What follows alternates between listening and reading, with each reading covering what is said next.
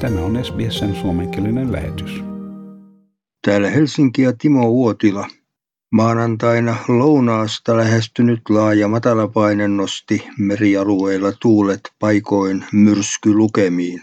Samalla ilmat lämpenivät reippaasti pluspuolelle. Vieläkään eteläisimmässä Suomessa ei ole lainkaan lunta, vaikka hiihtolomat ovat alkamassa. Pohjoisessa hanget ovat sen sijaan vahvistuneet kaiken aikaa. Ja maailman politiikkaa.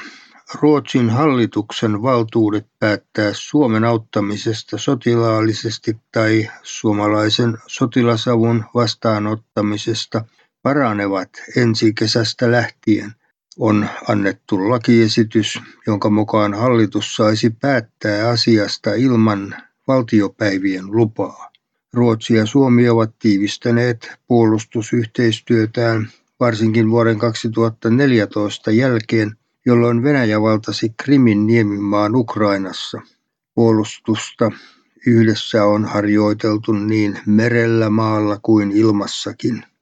Ei voi olla niin, että kriisi menee ohi ennen kuin saadaan tehdyksi päätös avusta, perustelee Ruotsin puolustusministeri Peter Hultqvist. Ja ulkoministeriö on päivittänyt matkasuositustaan ja kehottaa suomalaisia välttämään tarpeetonta matkustamista koko Kiinaan koronavirusepidemian vuoksi. Ja kymmenet lentoyhtiöt ympäri maailmaa ovat keskeyttäneet Kiinan lentonsa ja myös Finnair on perunut noin 200 lentoa. Oli jotenkin irvokasta, että samaan aikaan kun Yhdysvaltain korkein oikeusistuin käsitteli Trumpin toimia, joiden perusteella häntä vaadittiin pantamaan viralta. Trumpilla ei kuitenkaan ollut hätää, koska hänen puolueellaan oli senaatissa enemmistö. Onko siis Yhdysvaltain oikeus poliittisesta pelistä riippumaton, niin kuin demokratialta edellytetään? Ei sinne päinkään. Suomessa sattui olemaan samana päivänä eduskunnan istuntokauden avajaiset. Mitä meillä olisi sanottu, jos puhemies Matti Vanhanen ei olisi saanut kättelyä presidentti Sauli Niinistöltä ja repinyt julkisesti presidentin puheen paperit. Täällä kopäisessä maailmassa on tosiaan vaikka millaisia valtioita ja niissä vaikka millaisia demokratioita ja niin sanottuja demokratioita. Presidentti Sauli Niinistö otti eduskuntapuheessaan esille suuria ja tärkeitä asioita, kuten Auschwitzin kansanmurhat ja kansainvälisen oikeusjärjestelmän, ydinaseiden kieltosopimuksen sekä ilmastonmuutoksen. Nuo teemat loistivat poissaolollaan presidentin Trumpin puheista, vaikka ne huolestuttavat suurinta osaa maailman kansalaisista. Ja sisäpolitiikkaa näyttää jatkuvan taistojen talvi. Paperiteollisuuden sovittelu on rutussa ja Nokian tuotekehitys kompastelee. Kaupan lakko uhkaa sulkea myymälät. Saapa nähdä, miten neuvotteluissa käy. Ja Ylen kannatusmittaus kertoo, että keskustan kannatus sukeltaa jälleen. Vihreiden suosio kasvaa ja perussuomalaisten kannatushuippu on takana. Keskusta hätyyttelee kannatuslukemillaan kaikkien aikojen heikointa kannatusmittausta. Katsoin televisiosta kevätkauden ensimmäisen eduskunnan kyselytunnin. Kun puhuttiin Brexitistä ja Suomen EU-puheenjohtajuudesta, ministeri Tytti Tuppurainen sosiaalidemokraateista pani jopa Jussi Halla-ahon perussuomalaisista matalaksi. Hallituksen päättämää hoitajamitoitusta puolusti urhoollisesti ministeri Krista Kiuru sosiaalidemokraateista. Hallituksen liikennehankkeita esitellessään ja perustellessaan ministeri Timo Harakka sosiaalidemokraateista osoitti, että on siellä hallituksessa tiukkojen naisten lisäksi joku pätevä miespuolinenkin. Pääministeri Sanna Marin oli tuolloin Brysselissä puolustelemassa Suomen etuja EUn neuvotteluissa. Ja poliisiylijohtaja Seppo Kolehmainen on huolissaan maalittamisesta. Pelko vajentaa jopa tuomareita. Sadat poliisit ovat jo harkinneet alan vaihtoa. Television ykkösaamussa haastateltavana oli siis poliisiylijohtaja Seppo Kolehmainen. Hän vaati, että poliisien määrää on lisättävä pohjoismaiselle tasolle.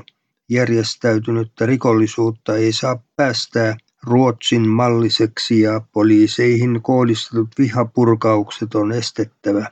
Ne ovat saaneet monen poliisin vaihtamaan alaa ja hallitus on antanut lakiesityksensä vanhusten hoivan sitovasta hoitajamitoituksesta eduskunnalle. Hallituksen esityksessä hoitajamitoitus on sitovasti seitsemän hoitajaa kymmentä vanhusta kohti vanhusten ympärivuorokautisissa hoitopaikoissa. Nykyisin on voimassa vain suositus hoitajamitoituksesta, joka on viisi hoitajaa kymmentä vanhusta kohti. Hoitajamitoitus tulee sitovana voimaan viimeistään aprillin päivänä vuonna 2023. Ja miksi Suomen politiikka on muuttunut näin hermostuneeksi ja rauhattomaksi? Syynä tai ainakin seurauksena on perussuomalaisten nousu selvästi suurimmaksi puolueeksi. Sosiaalidemokraatit olivat sata vuotta sitten ehdoton ykköspuolue. Nykyään se on kolmannella tai neljännellä tilalla. Keskustan kannatusluvut vaihtelevat aivan dramaattisesti. Itse asiassa on ihme, että maakansan puolue on Suomessa vielä noinkin voimakas. Ja taloutta. Suomesta on tulossa EUn ainoa uraanin tuottaja. Valtioneuvosto myönsi Terrafamelle luvan uraanin hyödyntämiseen. Valitus siirtäisi luvan lopullisen hyväksynnän jopa kahden vuoden päähän. Poliitikot ottivat tapaus Terrafamesta opikseen. Ja tätä ei ole koskaan ennen tapahtunut. Sähkön hinta kääntyi yhtenä yönä negatiiviseksi. Atlantin myrsky toi paljon tuulivoimaa samalla kun lauhakeli ja lakot vähensivät sähkön kulutusta. Ja Suomi on yksi harvoista Länsi- ja Keski-Euroopan maista, joka ei verota maasta muuttavien omaisuutta. Tämä selvisi valtiovarainministeriön tekemässä selvityksessä, jonka Yle sai käsiinsä. Hallitusohjelmassa ei ole ratkaistu, ottaako Suomi käyttöön niin sanotun maasta poistumisveron. Sen sijaan hallituspuolueet päättivät, että ne selvityttävät asian. Näin kävi useille hallitusohjelmaneuvotteluissa pohdituille ehdotuksille, joita puolueet eivät suoraan hyväksyneet tai tyrmänneet. Niin sanotusta maasta poistumisverosta hallitus kirjasi ohjelmaansa, että selvitetään, onko mahdollista ottaa käyttöön veromallia, joka estää ulkomailla asuvien Suomessa verovelvollisina olleiden myynteihin, lahjoihin ja perintöihin liittyvien verojen välttämisen. Ja suomalainen energiayhtiö Fortum on joutunut Saksassa väkivahvan ilmastoliikkeen hampaisiin. Tämä johtuu siitä, että Fortumin tuleva tytäryhtiö Uniper käynnistää ensi kesänä uuden hiilivoimalan Datteinin pikkukaupungissa. Dattein neljävoimalan avaamista on arvosteltu kovasanaisesti myös vaikutusvaltaisissa lehdissä. Tämä johtuu siitä, että Saksa pyrkii pois hiilivoiman käytöstä. Ja työn ja perheelämän yhteensovittaminen ei koske pelkästään lapsiperheitä. Yhä useampi työntekijä on vastuussa toisella paikkakunnalla joskus satojen kilometrien päässä asuvasta läheisestään – Useimmiten kyse on iäkkäästä äidistä tai isästä.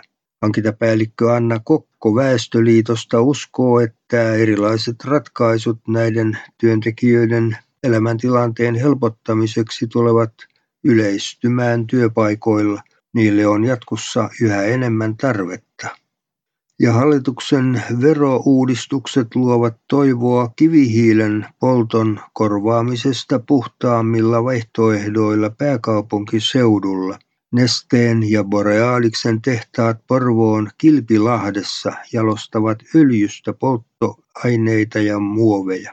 Viiden vuoden kuluttua ne saattavat myös lämmittää pääkaupunkiseudun asukkaiden koteja.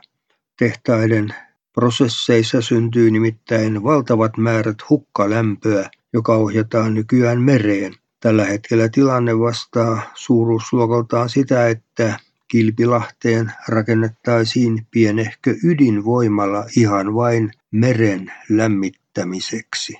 Olisiko mahdollista olla tilaamatta tuhansien kilometrien päästä? Vai onko sittenkin parempi kuluttaa aikaa kiertelemällä kivijalkakauppoja kävellen tai autolla?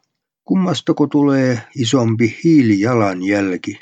Näin pohtii presidentti Niinistön puolisorunoilija Jenni Haukio seuraan kirjoittamassaan kolumnissa kivijalkamyymälästä hänen kaipaamansa julisteet kehykseen olisi saanut heti mukaan, mutta kun ei löytynyt, piti kehys ostaa verkkokaupasta. Kun tasavallan presidentin puolison paketti tuli perille, paljastui siitä valtava pakkausmateriaalin määrä, läjä, pahvia, paperia ja muovia pehmusteena. Se on tuhlausta se, sanoo Jenni Haukio ja sanoo moni muukin. Tykkää, jaa ja ota kantaa. Seuraa SBSn suomenkielistä ohjelmaa Facebookissa.